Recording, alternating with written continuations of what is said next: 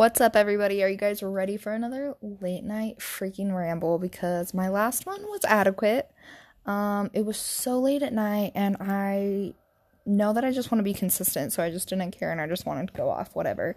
Um, but today I was doing a thing that I will tell you in just a second.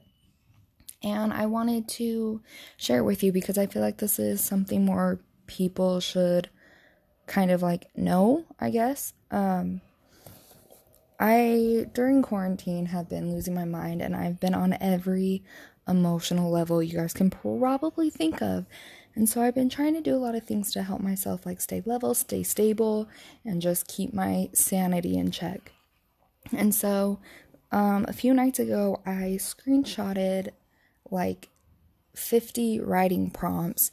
And then I've been texting my coworkers, just like, hey, pick a number between 1 and 50, and whatever they choose, I go to that writing prompt and I journal about it.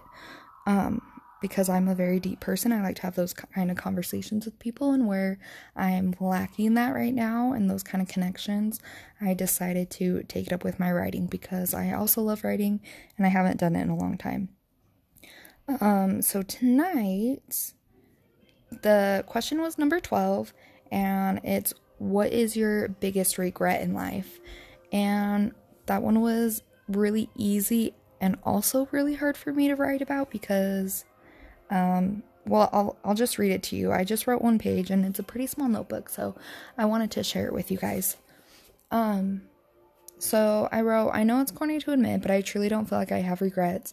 I definitely know that I've done or said things that I don't prefer to have done or said, but I wouldn't say they're regrets. If I had to go back, I think I'd make all the same decisions that I have made. My trials, my trauma, my struggles, they've all led me to where I am right here. I love who I am. I love the strength that I found in resiliency. I love the light that I have found from the dark that I've been in. And I'm lucky to be where I am, surrounded by the best, going after what I want, opening businesses for myself, just being self seeking and full of love. And I believe everyone should have this mindset and learn to go through what they grow through, or grow through what they go through. Sorry, I got that backwards. Um, mistakes and regrets only form when we don't learn from them and remain victim to ourselves. And I wanted to just dive a little bit deeper into that. So that's all I wrote. But in the concept of like, I know I'm not the most moral person, I'm not the smartest person when it comes to putting myself in situations that I know I shouldn't be in, but I do it anyways because based on my personality type, I'm an ENFP. I do things based on the way I feel and with how much love that I have to offer people. Like I always want to see the benefit of the doubt. I always want to find the best in people no matter what. And I've I don't know if I've ever said this on any of my episodes before, but once I care about somebody to a certain extent, I care unconditionally. I might not want them in my life anymore. I might not talk to them anymore, but that doesn't mean I don't care about them.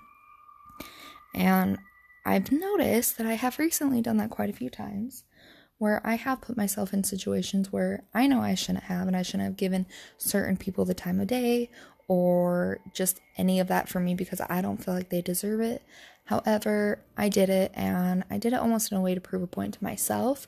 And from those situations, I've removed toxic people from my life and I'm proving points to myself that I know better, to follow my intuition, and to understand that most things, everything realistically, but most things need to come to an end. At some point, somebody's going to cross the line, whatever, in order to protect yourself, in order to stay healthy, in order to continue to evolve as a person. Like, there's a time and place for everything. And if you're noticing you're coming to the end of a friendship or a job or anything, like, don't be afraid to cut those ties because once you leave something that no longer serves you, better things come your way, greater things start happening, and you're opening space for improvement and for only the best. So, I just wanted to share that with you guys for just a little late night episode. I know this was like super short, but thank you all for listening. And I just want to say this every few episodes, anyways. I appreciate the support that I have from the people that have consistently listened to my episodes. I know they're not the greatest, they're probably the most amateur podcast episodes ever, but here we are, anyways, and I'm gonna keep doing me until I feel like I'm in a better position to make this more professional, I guess. So, good night, good morning, have a good day, blessed week, anything depending on when you guys listen to it. And we'll talk next time.